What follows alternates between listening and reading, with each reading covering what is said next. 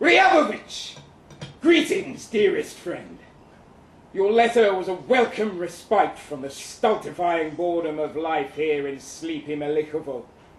The unwanted visits from dull relatives and Mamasha's constant fussing and baking. If I have to eat another slice of that woman's legendary sponge cake, oh, and maybe a glass of tea with that, dear, I will be forced to take out my Balkan dagger, the same you once coveted, with a blade curved upwards like a man's excitement, and run her through! she tries. God bless, she tries. But apart from baking and emptying my bladder for me, what's a mother to do? We are both divested of the roles we were born to play. She bragging about my exploits to her sewing circle, and me back in the killing fields with you. What's the point of a soldier with no legs? She'd say if she had even a fraction of her son's bluntness. But she doesn't. Instead, she bakes like a woman possessed, and I try to temper my point blank temper, which means it spills out in letters like this one. For that, I apologize in advance, my friend before extending the puny paw my doctor still calls a hand, to give you an almighty slap to the chops. But why? Lovelorn ninny gasps. Why does my oldest and dearest friend not offer sympathy and consolation when I send him a tale of crushing shame, of kisses given but unearned. Oh, those millions of, oh, inaccessible kisses, soaring past our ears like a flock of starlings, dropping tokens of their displeasure on our upturned, woeful mugs. Were it not for science, I too would be wiping bird shit off my stumps and forlornly fiddling with myself between slices of tea and cake. But I don't. Which is not to say I didn't. First three, four years were hard, and I succumbed to self pity I will never feel the caress of a woman again, I thought. A young man, still virile, full of fantastical plans for love and romance, having to be helped on and off the chamber pot by his ailing mother. And yes, she does the down below sprucing up too, dear boy. A challenge for Cupid. Find me a woman who wants to have carnal relations with her husband after removing fecal matter from his arse. But at least I was blessed with intelligent conversation, thanks to my dear doctor, who visited not only for checkups, but to minister to my soul.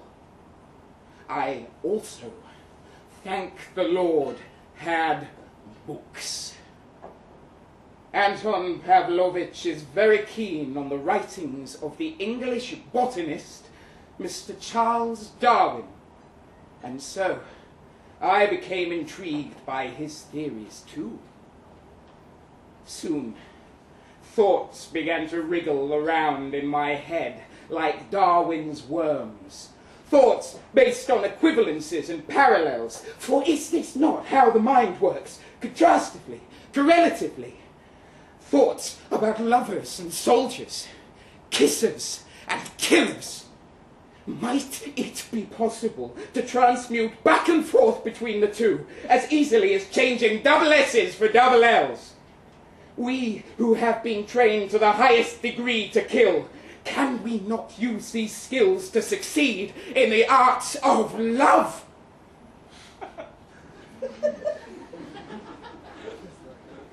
A, few weeks back, the good doctor and myself paid a visit to Konstantin Makovsky's estate, about 20 versts distant.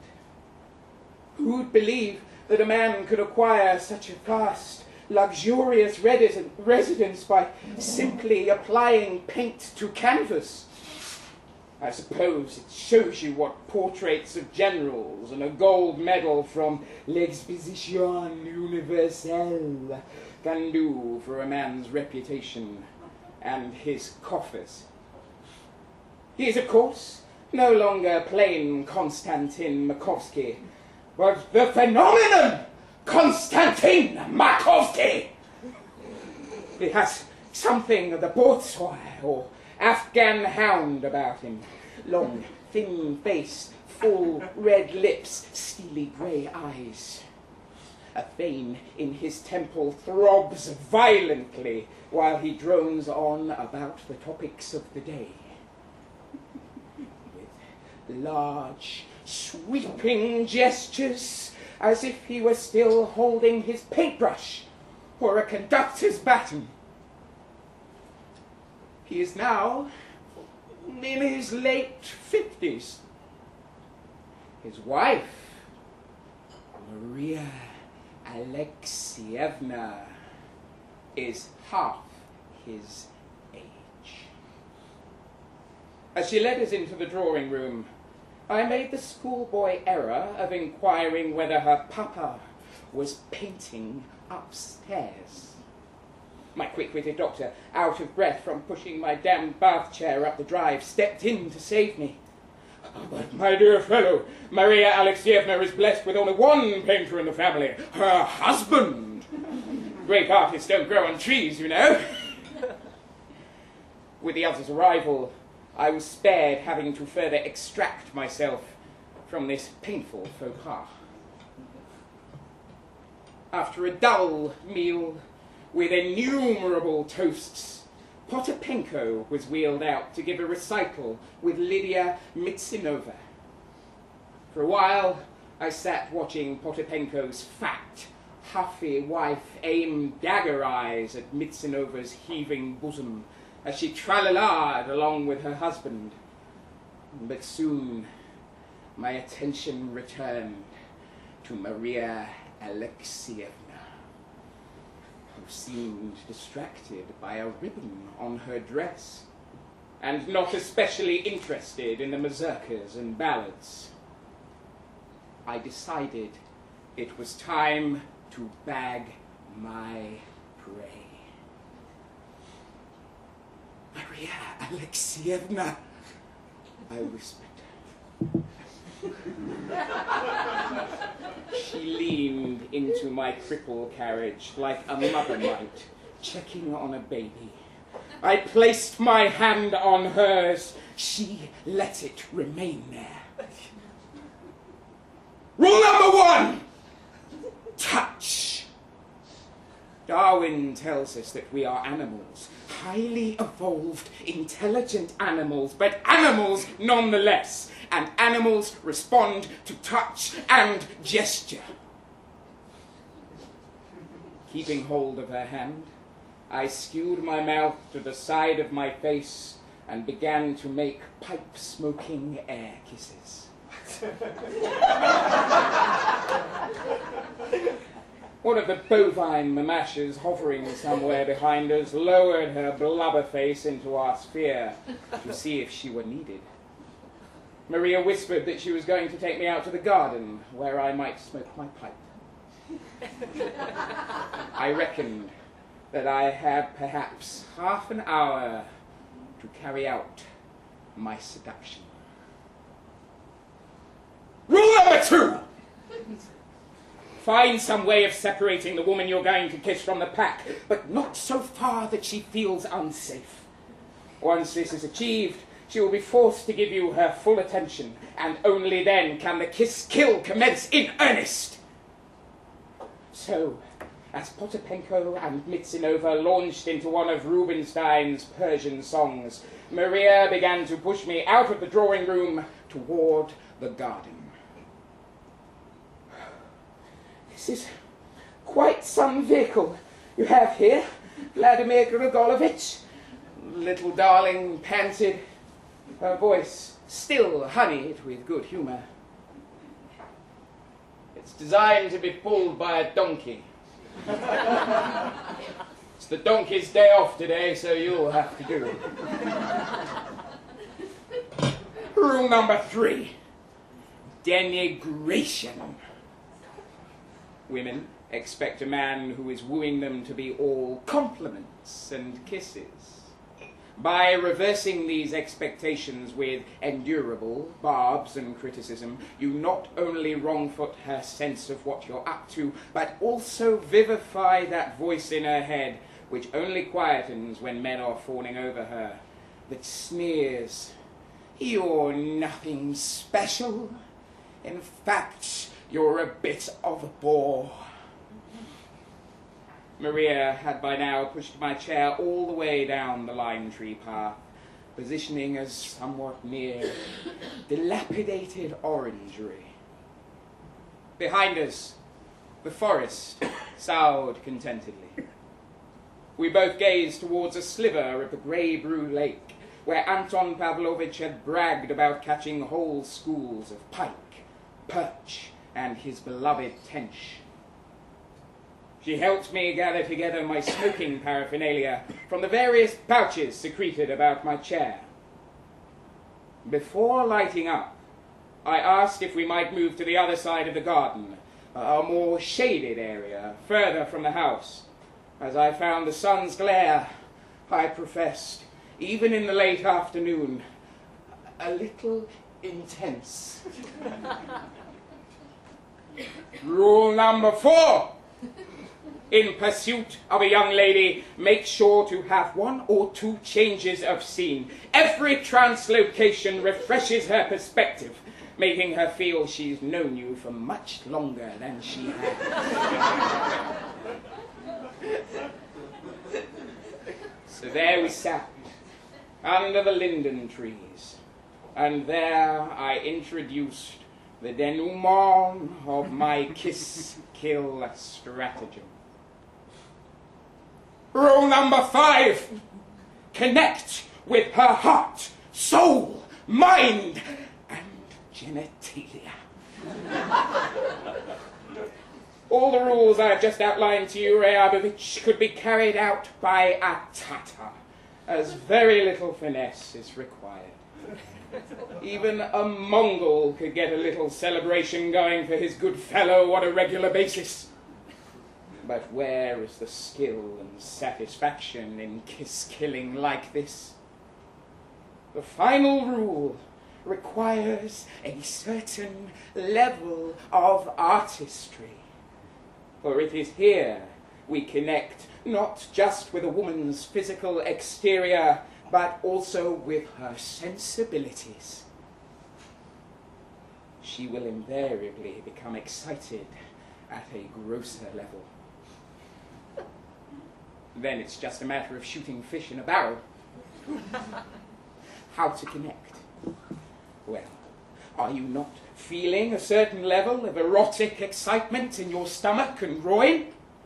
How have I done this? With words.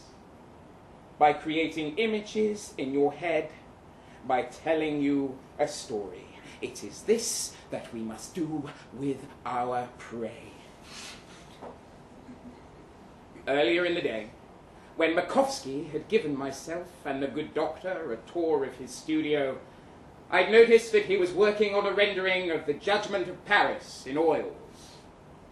His Aphrodite was not, as I would have expected, the dark haired Jewess, his wife, but a fair skinned, golden haired pubescent with small, plum like breasts and an ivory hued vulva.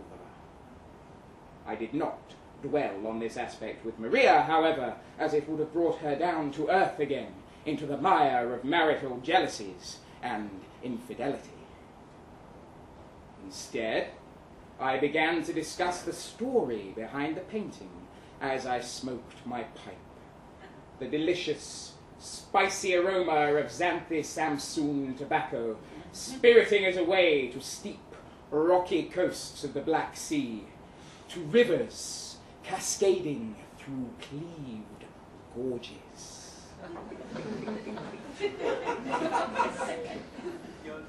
I spoke of those three Greek goddesses bathing in the warm springs of Mount Ida before displaying their bare flesh to the young shepherd prince's inspection. And as I described the scene, I allowed my own scrutiny quite naturally to take on some of the ardour of the tale. I lowered my voice so that she would need to come closer.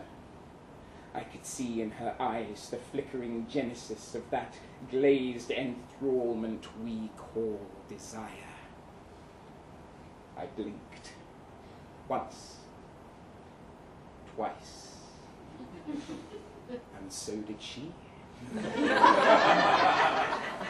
I licked my lips. Her small tongue edged out of her mouth and cautiously moistened her own. At that point, it was relatively straightforward to do what I had intended to do the first time I set eyes on Makovsky's wife. I hope you do not take this remedia amoris as a cruel vaunting of my seductive fluency, set against the inertia of your own non performance. If anything, I hope this kiss kill tale gives you hope and fortitude, my friend. For if a puffy faced cripple can have his way with a beautiful Jewess in her own husband's arbour, well then, my dear fellow, you too, by carefully applying yourself to this curriculum of seduction, may be transformed from the hunted, or in your case, the haunted, into a hunter like me. Forbearance, my dear Ryabovich, and may God grant you courage and cunning for the kill. Your mangled Ovid, Vova.